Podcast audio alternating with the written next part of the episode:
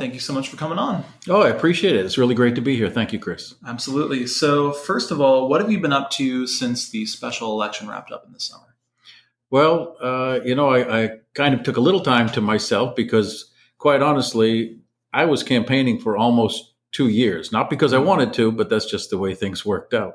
Mm-hmm. And uh, so I took a little bit of time off. I have been working, you know, with people interested in the saltwater canal system and swale system, and I've been talking to a lot of people, but not quite as out there and, and as active as I was in the past. Mm-hmm. So you mean like the like the C section canals? C section canals, the saltwater canal system, yeah.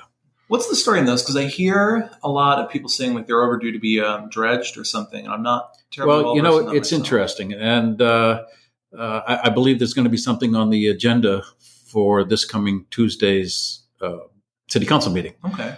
Uh, but the, the truth of the matter is that initially Palm Coast was set up with these canals already dug, and the canals were the amenity that sold Palm Coast. I mean, that's where everybody was brought to 1st mm-hmm. When I moved here in 1983, there wasn't a bridge over 95 to come out to the west side or anything like that. It was concentrated in that area.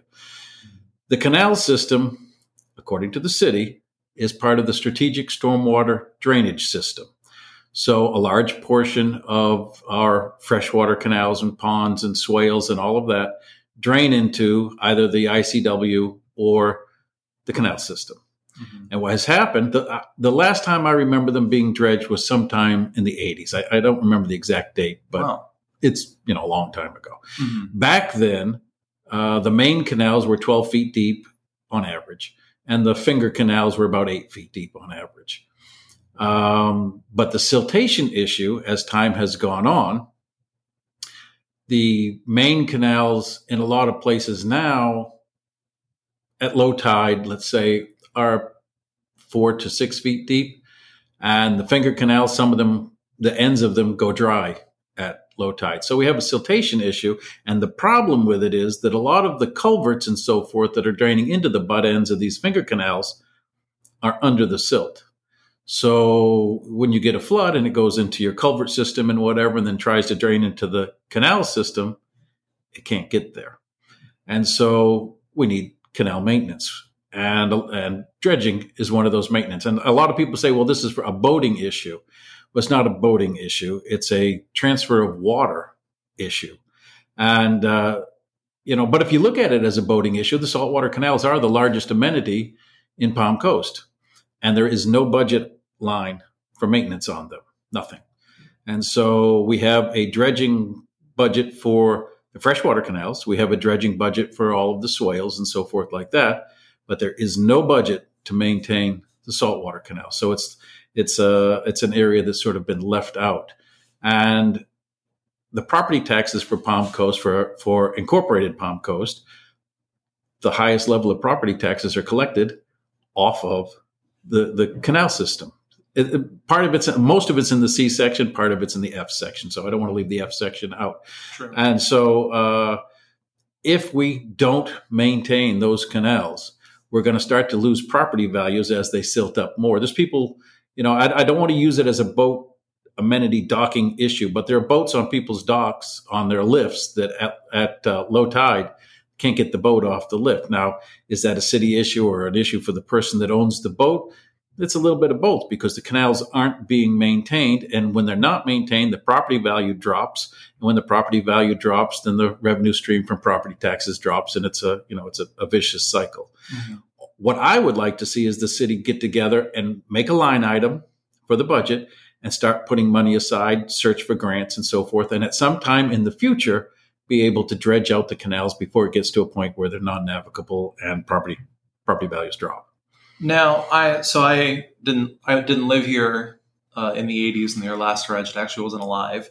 So what uh, what um what does that like physically entail? Is that like basically like dragging? It's a it's a think about well for this our canals are you know they're not that huge. So think of a small barge with with like a, a, type of a backhoe or a suction dredge on it that blows water, or I shouldn't say blows water, sucks water with the mud up onto another barge, or the backhoe you know lifts it up and puts it on another barge, and then it's brought someplace to a, a what they call a spoils island or a spoils pit, where they then dump it to let it dry out over years. So they're they're literally taking mud and sediment out, Out. of the canals. Right. Oh, I didn't know that. Yeah. So- I thought maybe they were like just kind of carving. No, they go Uh-huh. and take it right out. And you know, a lot of people are saying, "Well, we have damaged seawalls and stuff, and that you can't dredge it because the seawalls are." pro-" They only dredge the center, so Right. then the the mud or whatever you know seeks from the sides to the center, and then you have a, a, a relatively average depth Mhm. to the canal over time. Who um who in practice does this? Are there any like local um Not not Firms. not locally per se, but in the state of Florida, there are firms that that uh, in fact um, over by what is now called the Channel, which used to be the Palm Coast Yacht Club, uh, they had a, a, a uh, it was a flood and a, and a partial seawall break years ago. mhm. Uh, well, not too many years ago because Matt Morton was city manager at the time, Mhm. and they hired one of these dredging companies to come in, and they they had to pull that silt that fell into the canal there out. And uh, I believe they did it with a backhoe, although I'm not 100 percent sure. So there are companies around that can do the dredging. The problem is there's never been a budget set aside to do the work. Okay, and that's going to be on the agenda for this Tuesday because I haven't seen. Well, the. I, I heard I haven't seen the agenda either, but I heard that it's actually going to be a discussion for, for a survey to go out to discuss dredging the canals. But interestingly, there shouldn't be a survey. This shouldn't be an issue because we pay, uh, or property owners pay into the stormwater drainage system fund, stormwater fund. Uh, we, we pay into it. And right now, the money is being used for the dredging the freshwater canals and, and all of that, but nothing for the saltwater. So I don't know why they need a survey because this is an integral part of the stormwater drainage system. So really, it's their responsibility as a city to maintain that, not as an amenity, although it is the largest amenity in the city, 25 or 26 miles of saltwater canal. But it is a part of the, the drainage system. It's it's uh, an issue of property taxes, and it's an issue that really needs to be maintained.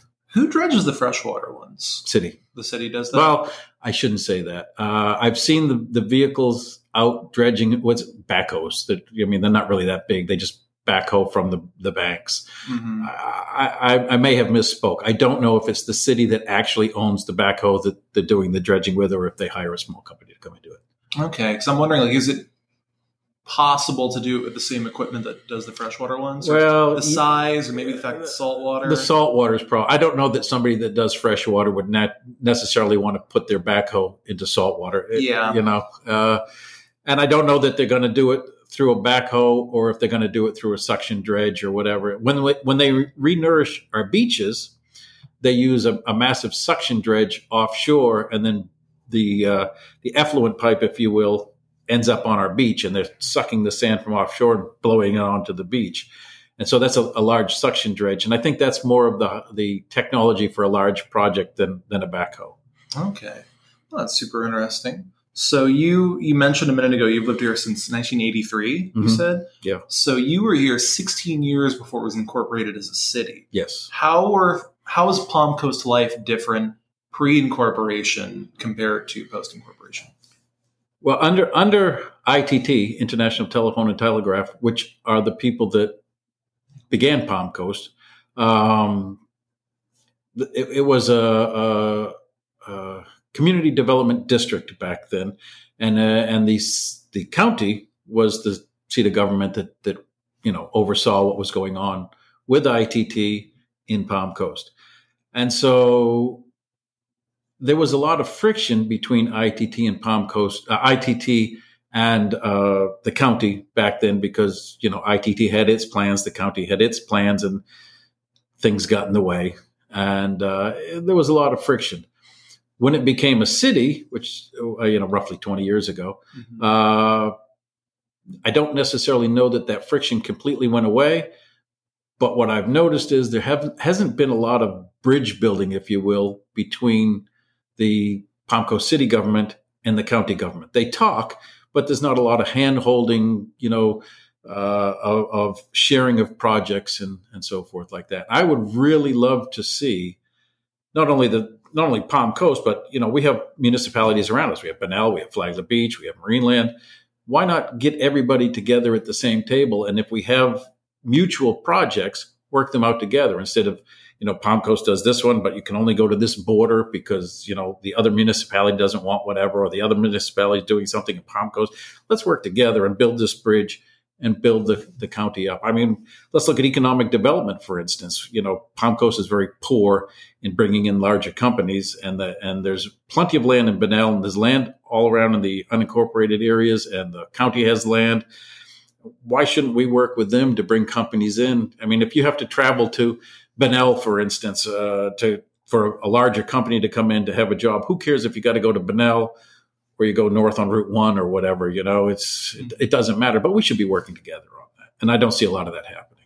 You know, I have to throw in there because it's tragic how few people know this. Bunnell is the second largest geographic city in the state of Florida, next to Jacksonville. Next to Jacksonville, yeah. and it's I, I was stunned to find that out. But there's so much country out there, yeah. and you know, potentially could fit you know a couple big warehouses or something yeah, there. There, there's no reason why we shouldn't be working together to do that. Because I mean, look at this. Right now, we have approximately, and, and this number may be a little bit old, but approximately 2,500 home units uh, in developments and so forth that have been approved. Not necessarily the building of each individual unit, but you know, a, a tract of land that can hold X amount of houses. These have been approved. It's roughly 2,500 if you say that there's an average of two people in a house, that's 5,000 people that will eventually move here. If you say maybe 10% of those are completely retired people that don't need a job, you know, we're down to 4,500 people that need a job. Where is 4,500 people going to work? Right. Those jobs don't exist. Mm-hmm. So we're building a lot of places to bring a lot of people in, but we're not concentrating on the other end of where we're going to work. And, and let's face it, you know, uh, the lower end jobs like you know McDonald's or, or a barista at Starbucks and things like that. Nothing against those jobs, but those aren't jobs that are going to pay for a mortgage on a house. We need right. to look at you know different aspects. Mm-hmm.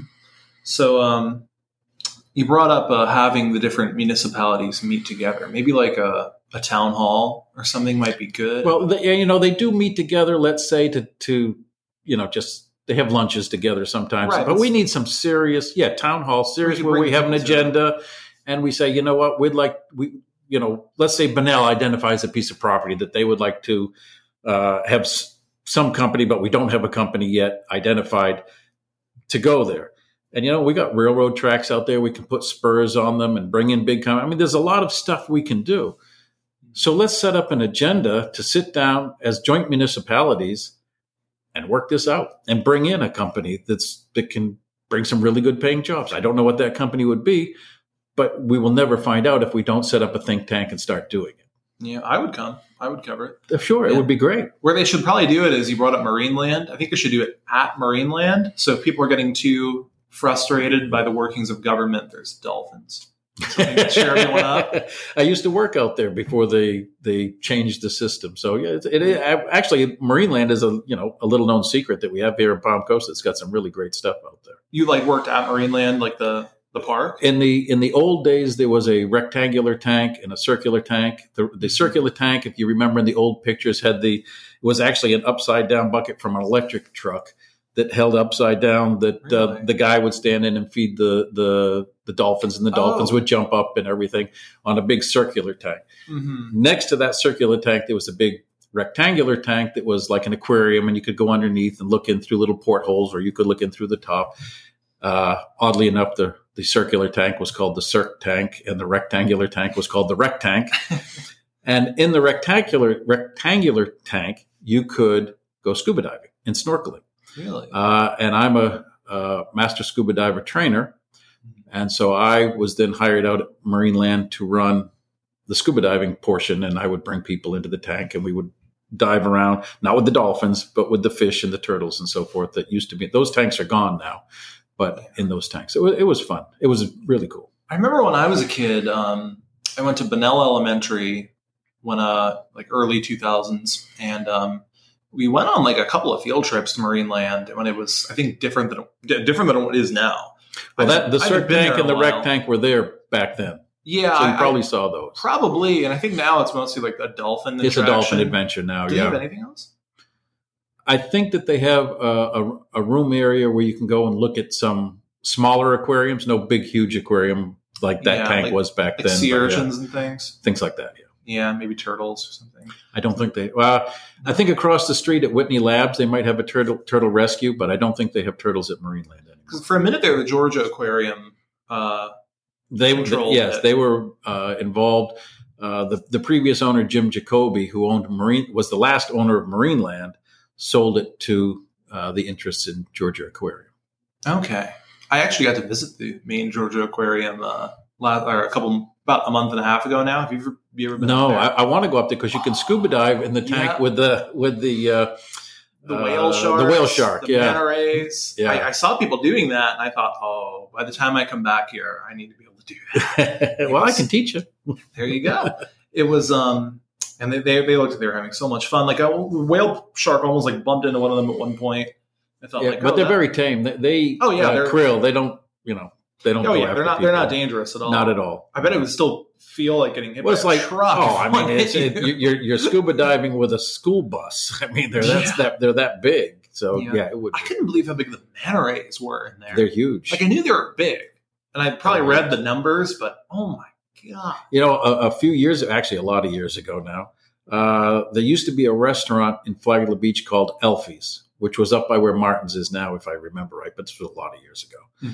And I was sitting there, and they had the big plate glass window, and you could look out at the the ocean and so forth. And I was sitting there looking out, and I saw this big giant black thing come out of the water, and I thought it was a whale tail because I I caught it real quick. So I ran outside because I wanted to go see the whale, right? yeah. and it jumped again and it was a manta ray and it was probably you know 15 feet from tip to tip on the uh, on the wingspan of i mean they're huge they're absolutely huge That's incredible. I, I've noticed if you hang out on the Flagler Pier long enough, like I've gone early mornings to fish some days, like you will see stingrays and usually some pretty big ones. Oh, yeah. not even not always manta rays, but just big rays going by yeah there. there's a lot of wildlife that we have off well we have the gulf stream running not too far offshore so it brings up a lot of stuff Yeah, I saw my first wild manta ray pretty recently on the, um, the I guess it's the Matanzas River that connects to Matanzas Inlet. Mhm. I was out there fishing probably a little bit north of Marineland. I don't want to give away my spot. no don't do that. It's a good spot. But I was fishing there and um, I saw one jump for the first time. it's and it incredible isn't it I could not believe it. And I like I I, I didn't know they went upriver, which it wasn't that far upriver yeah from the well they don't usually so yeah that was that was a, a rare sight And I texted uh, you know Adam Morley. hmm The, he's a, Yeah. a, a fishing guy out there. He owns um, Genung's Fish Camp for the listeners. I texted him real quick. It's like, do you see manta rays out here? He's like, oh yeah, all the time. Like, oh he sees them all the time he there. says Wow. he sees them pretty often. Oh, that's said. cool. And it was like a magical experience to Yeah. me. it really is And they're loud too. And they hit the water. It seems like 50 feet away at least. I heard that thing smack. But um, that's yeah, one of my favorite things about Flagler County is there's so much. Oh, we have yeah. We I mean, it's a beautiful place. We have s well, to be honest with you, we're the diamond in the rough left left in Florida, and that's why there's a lot of development that wants to come here. We have everything. We have golf courses. We have beaches. We're not far from Disney. We have St. Augustine right to the north. We have shopping. This is the place to be. pickleball. I'm not going to get into that. Pickleball. I had to make a joke. But um, Princess Place also, I think yes. that that's one I, I simultaneously like. I wish more people knew about it, and I also don't want it to get too. You don't want to give away the secret. yeah, it gets real crowded for the Creekside Festival every year. yeah. But you go in there, it's like you know you see the boar, armadillo. Well, the first swimming pool in, in Florida is there. Mhm, and it Yeah. smells great. well, you know. First below ground, yeah, it's uh, not quite in um, swimming shape anymore, but it's still Uh, really it's a cool few years at. old now. The tennis courts are a little out of um, out of service too. Yeah. but uh, that's just one of my favorite. I, I did recently a little article on the site where I put together 40 things to be thankful for in Flagler County, and Princess Place. It's like a shoe in. Oh yeah. You got to have it on there. And if anyone listening has not visited, you You're giving away your secret now. it's worth it. Yeah, it really it's is. worth it to get people out there. So, um, shifting gears back a little bit to to politics, which we don't have to do for too long. just I don't bit. Do you? The question probably, I think, a lot of people are wondering: Do you have plans to run for any seat in the 2022 elections at the moment? I can neither confirm nor deny Hmm, okay, all right. So keeping it a my little interest in that. Yeah, you never know. Yeah, there'd be opportunities to uh, to stay involved at Yeah. least. And you know, it's interesting because you know some people have said to me, "Well, you ran twice, you lost twice, you're done." Well, remember the old saying, uh, "If at first you don't succeed, try succeed. try again." You know, I think I have good things to offer the city, whether I run again or not, or do it from the the background right now. That's that remains to be seen. I'll say this: you you came relatively close both times. Both times, yeah. So it's not like you I- came in and pulled three percent. I didn't, uh, you know, I, I wasn't able to match the money spent. Hmm. You know, a, a lot of money was spent to beat me, and uh, I couldn't match the money. Whether or not that had something to do with it, you know, I didn't run TV commercials uh, and things like that, which cost a lot of money. You Mhm. know, and of course, you know, there was the giant smear campaigns and things like that. I, wa- I've always wanted to sponsor a race car for the site when they come to Daytona. That would be cool. I try to get Joey, my editor. It's like, hey, can we can we look into this at one point? He's like, no, no, no, no. That's expensive too. Well, yeah. Well, you know, racing is a big boy sport. You know, hundred thousand dollars for an engine It's that, expensive that, that lasts one race. I, I heard a saying once. It's like um, the easiest way to get a small fortune racing NASCAR is to start with a large fortune. Yeah, we used to say that about. You know, I used to own a scuba shop here in town, and the same thing with that. If you want to make a million dollars in a scuba shop, scuba shop, start with three million. same uh, same principle. Yeah. Yeah. So, um, how did you get into scuba diving? Also, How did I? how how long have you been doing it? 1985, I was certified. Okay, where did you learn around here? Daytona. Yeah, um, in the ocean. No, uh, my initial classes were all at- Alexander Springs over in the Ocala National Forest. Okay, I was just looking at pictures from there uh, there today. One of the best little springs. Oh, the the water in Alexander Springs is it's it's if you're one of the first ones in the water in the morning, if you have your head above water and you know how far you can see in the air, and you stick your head underwater, you can see just about the same. It's it's Wow. it, it it's fantastically clear water. Of course, then when a lot of people get in and stir it up, you lose that. But it's a it's a wonderful Yeah. spring. I actually just went. Um, I went snorkeling in the Keys about a month ago, and um, I was down down in Key Largo. You ever been to like John Pennekamp? Mhm. and um, just from the from the shore, and there was it was a little bit little bit of sediment kicked up because it was like a little bit of a choppy day, and um, so but, but still decent visibility. Like maybe the length of this room, I could see Mhm. in the water, and I'm just kind of like looking, and I'm all I'm seeing is like snapper and grunt and stuff.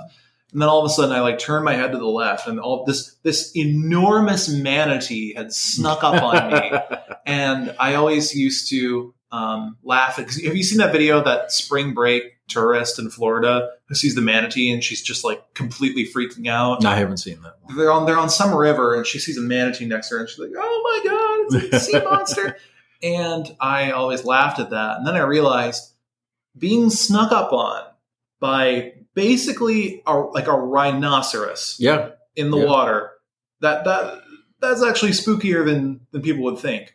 When when I used to teach at uh, scuba diving at Blue Springs, just down the road here, basically, uh, the manatees would come in. Now, this was before they would close the park when manatees came in. This was a long time ago, Mhm. and uh, you would sit in a semicircle on the bottom when you're teaching, and you know the, the students would be in a little semicircle and everything, and your fins would kick kick up the bottom. So the manatees would come to you know pick through what you were kicking up and see if there was any algae or whatever to eat.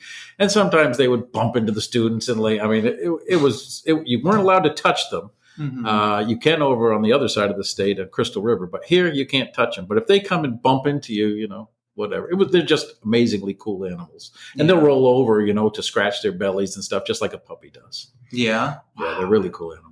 I wish I had not been so freaked out by that one because I just like swam away. Well, you don't want to touch it, and you're not allowed to interact with it. So I, I wouldn't have done it. if there was a game warden watching, you'd have been in trouble. Now, the way to do it if, is to go over to Crystal River on the other side of the state, go with one of the shops over there, and then you can interact with them, and it's it's an amazing experience. I just wish I would have watched it though. Oh yeah, I I felt like such a. Tourist we have them amateur. occasionally in our canals here, Oh, I, in the I've seen, saltwater canals. I've yeah. seen it. I've seen videos of people like if someone's like like I don't know washing like I don't know washing a fish or something or doing something where they're kind of like there's like a water right, yeah, fresh water or something. Yeah, the manatees like come up and drink it. yeah, That's that's that's, true. really cool to see. Um, at that same spot, the fishing spot, I've seen you see manatees go by. actually there's you see manatees, dolphins, and even sea turtles will come like right up by the shore, Mhm. and, like stick their head out and look. it's um it's amazing. I mean, we have so much diversity here. It's it's really incredible. the inlet especially. Yeah. it's worth the drive up there. It's one, probably one of the best swim spots in uh in the area that isn't like the beach with all the you know the waves going on. Right. And um, and there's incredible biodiversity. Yeah, it's Yeah. true. I'm a big fan of it. So moving back to sh- so shifting gears to politics for a second. Okay. Keep getting off of it. Yeah, that's okay. You um, definitely have had some of the most vocal and passionate supporters of any local campaign in Flagler County in the last few years. Why do you think that is, and can there be any drawbacks to that? Well, I think one of the reasons that that I have such impassioned people is just the general state of, you know, the division in politics. Unfortunately, right now on a federal level, that people just want to be heard. And you know, I have to say, I think I'm one of the few uh, uh, few candidates that walked around, talked to people. I went to all the events. I listened to people. If somebody called me, I'd go to their house. I'd talk to them. Just interacting all the time with the people, and uh, I think that resonated with people. Drawbacks, yes, because you know you get some people that are over vocal, shall we say? and uh, you know sometimes that can be a deterrent. But you know you represent everybody, so you can't pick and choose who you want to represent or who wants to you know be associated with you. Mm-hmm. So you got to represent everybody. Yeah, and I, I think you're right about having people feel heard and, and represented in a campaign. It seems like the most, the ones, you know, it, it's not always the winning campaign, but the ones that seem to make the most headway over the course of an election are the ones that are the most connected to the grassroots. And that applies to either either side that they're Oh, running sure. on, which which shows how um, widespread of a problem that it is. It's not one Yeah. party or the other feeling disenfranchised. It's Right. it's really both. And and you know, the when you go up to city council, let's say, and you go up to the podium and you have your three minutes, you know, and I've sat at, I've seen you there. I, you know, we've sat at a lot of city council meetings, and and I would encourage everybody to go to city council meetings because people Definitely. really need to know what's going on and, and how it works. But when you go there and you get up there for your three minutes, a lot of people feel like when they walk away from the podium, whatever they just said evaporates into the ether and is really not taken seriously. And they want to be heard. They want to be recognized. Mhm. And that's why I think I resonated, uh, resonated with a lot of people because, you know, I let them be heard. Mhm. And if I uh, had become mayor when I was running for mayor, I would have let them be heard and I would respond. I would go to see whatever it was they were talking about. And if I were to run again for another office, If I would do the same thing. See, if, you know? yeah, you know that's one thing I think um, Mayor Alfin has been good at, but especially um, Eddie Branquinho when he was serving as interim mayor. One thing I heard a lot of people say they appreciated about him was after public comments, he would typically verbally address, I think, everyone who had spoken, or at least every topic. Like if there were two Cimarron Drive concerns, Right, he would address right. it and make sure he got with every topic, and he'd say, "Come see me after." And But but one of the things, and and you know, I live over by Cimarron Drive. I don't live on Cimarron Drive. I live Yeah. off one of the finger roads off of it. But one of the things that that people feel like, yes, I I, I agree. Eddie Branquinho spoke to people. Alfin speaks to people, you know, after their their time, answers some questions as best you can in the small amount of time that you have to do it. right, Uh, but what's the follow up? And that's where things seem to break down. And a lot of people want to see something happen now, and they forget that the wheels of government, you know, almost turn in reverse. They're so slow. Mhm. But people want to see action to their complaints, and that's why when you looked at the Cimarron Drive issue, there were groups of people coming in, not just one guy or Oh, two yeah. guys. There are groups of people coming in because it's a big concern to them. Uh, and not much has been done yet. and you can still set your clock. There's pretty much um, at least one or two at every council meeting Yeah. make public comment about Cimarron. And I will say, it seems like from what I've heard from them, they're at least getting a dialogue. If Yeah, well, yeah, if and ground that's the hasn't been start. broken yet, That's yeah. the start. and um, But you know, the issue with Cimarron is in order to put in a sidewalk or or expand a little bit out for bikeways or walkways or whatever, mhm, you got to carve into somebody's yard. right, And even though the city owns an easement at the front of the yards, not everybody's thrilled out of their mind about having you know something expand into their into their yard. Because then you get into property value. Eh, that's yeah, and not that I'm discouraging that because we need to have a solution. The problem is you got to try to please everybody, and you'll never please everybody.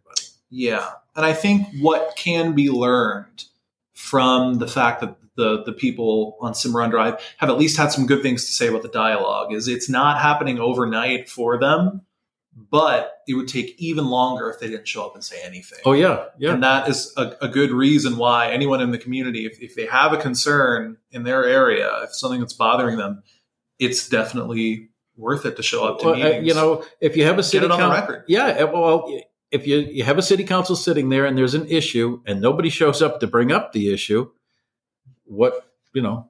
Because I, I think you can honestly say about all five people on the dais, whether whatever your overarching opinion of the person would be, is I think all five of them, when they hear a concern, want to do something in their Oh, yeah. power to remedy. But that's what I'm saying. They have to know the concern exists. So Exactly. in order to tackle it. If you don't know there's a problem, you can't fix the problem. And if one person comes up occasionally to talk about a problem, it doesn't become a priority. But if you got Yeah. 30 people coming up consistently to talk about a particular issue, it gets noticed. Mhm. And that's what you have to do. And that's why people need to start coming to these city council meetings. They need to be able to sit there, figure out how the government works, and then work the system, so to speak. Yeah, and then for people listening too, there's there's one meeting at the beginning of the month that's at 6 p.m. Mhm. if you work, and uh, if mornings are better for you, there's more than one during the month that are at 9 a.m. Well, the second Tuesday of the month is a workshop at 9 a.m., and the third Tuesday of the month is a city council business meeting at 9 a.m. Mm-hmm. And there's some people that say maybe they should all be moved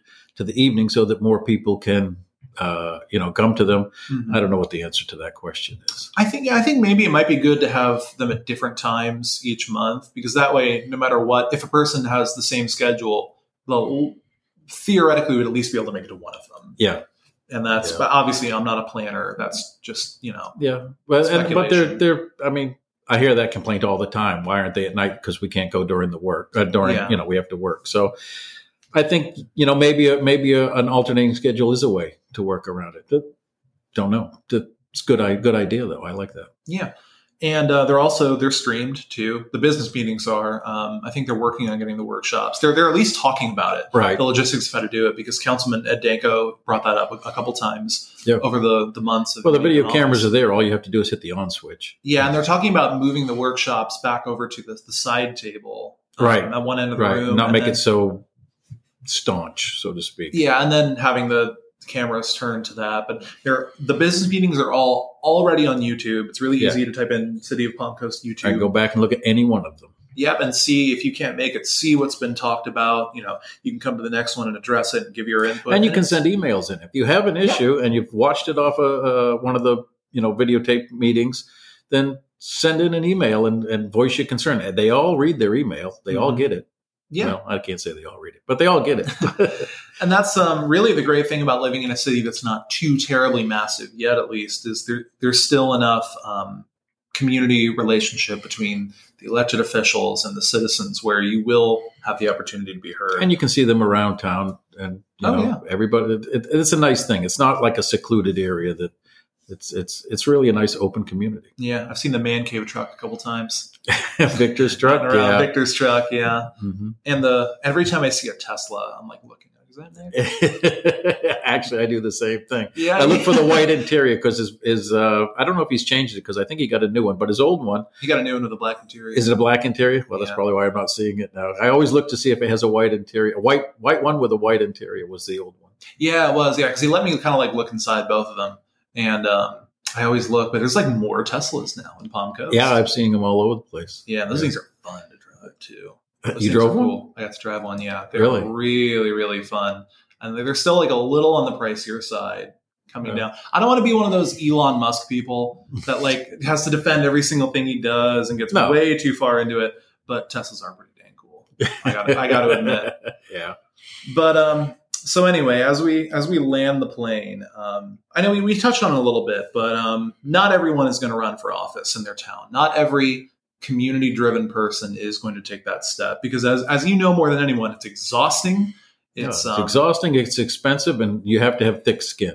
Yeah, and that's not it's not going to be for everyone. No. So what are some of the ways that people who care about advocacy and care about improving their community can get involved and make their their city and community better place? Well, I mean, let- let's we we touched on the topic of the saltwater canal, so let's use that as an example. If you are a person that doesn't want to get into politics and so forth, if you're smart, uh, get into a you know start a community group about a particular issue. For instance, you know a community group about the saltwater canals, which does Mhm. exist. And you know you can you can do research. You can you know help them by digging up information on other cities that have canals that do dredging, get pricing put together, and then put together talking points with this group. Pick somebody that's going to be you know the good speakers, and then go to city council meetings and have your agenda set up so that you can approach the podium. You've got your three minutes, and five or six of you or whatever come up, and you you know the first one hits the set of points, set of points, set of points, and you just repeat that over and over. And so you can get really involved in the community by being in a community group that goes forward and, and changes things. You don't have to be in politics to do it. Yeah, and it's really easy now in the age of social media to do Oh, that. yeah. Connect. I think every every letter street section probably in Palm Coast has a Facebook group you can Yes. join, and you can if you go in there and say, "Hey, people are um, speeding down this road a lot, and my kids are out here at the bus stop," and then you can have other people comment and say, "Yeah, I've noticed that too," and then maybe you get enough people and you start. Right. And you You, start you have formed a group that can potentially get some action done right. And it's it's as simple as that. Mhm. And uh, there's no reason not to do it. So if you don't want to get into politics, get into a community concern. Yeah, absolutely. I've, I mean, I've always said I think social media is very, you can be very toxic if not used in a healthy way, but it can also be used to um, enact change at the quickest rate we've ever had available to Oh, I mean, you can get information out to so many people instantly through social media, especially if you do a boost. I mean, a hundred bucks, uh, if you have an issue and, and uh, a group and they want to, you know, contact a large number of other people for a hundred bucks, you can hit like 30,000 people in Palm Coast. oh, yeah. It's, I mean, it's simple to get to everybody or was- a large group of people. It was really effective with our, our Facebook page for Ask Flagler. That was our I biggest. still see your signs around town. yeah, that was me. I got to fix a couple of those. Some of them are getting a little crooked. But, um, but yeah, it's it's really effective. I, I'm I'm not trying to say go give Zuckerberg all your money, but um, it's well, no, I agree. it, it is effective. it is effective, and that, and that's that's why it's so useful. It's a marketing tool, Mhm. and it's useful. and they tie in Instagram now too. Yeah. which I, I, I found was it was really effective for for our site is having uh, an Instagram presence because it was a little bit of an untapped lane for Flagler News, and because I think our crowd skews maybe a little bit younger than the other two. I'm not trying to badmouth them, but our, I think ours. I think no, I think ours is a touch. yeah, I think you're right. Everyone involved in our site is under 35, so. There- there yeah, our audience kind of reflects that. Being on Instagram was really helpful for us, and so for for really anything, uh, the way Facebook ties in Instagram can be really useful Yeah. for getting that extra lane that you um. You know, Well, and anything you can do to get outside of your, we call it an echo chamber, right? You have your yeah, your group of followers, but Preaching if you want more followers, you, yeah, preaching to the choir, exactly. You got to get outside of it, and that's a great way to do it. get people who haven't heard about the issue yet, but who might Right, agree when they hear it. Right. That's a great way to do it. Absolutely. So that pretty much brings us to the end of our interview. Are there any final thoughts before we get out of here? Come to city council meetings. Maybe I'll get to see you there. I don't mean you, Chris. I mean whoever the You listeners. know are. I'm there. Get to Yeah, see you're both there. of us. Of course. Yeah, that's it. Yeah, I appreciate you having me on. I really do.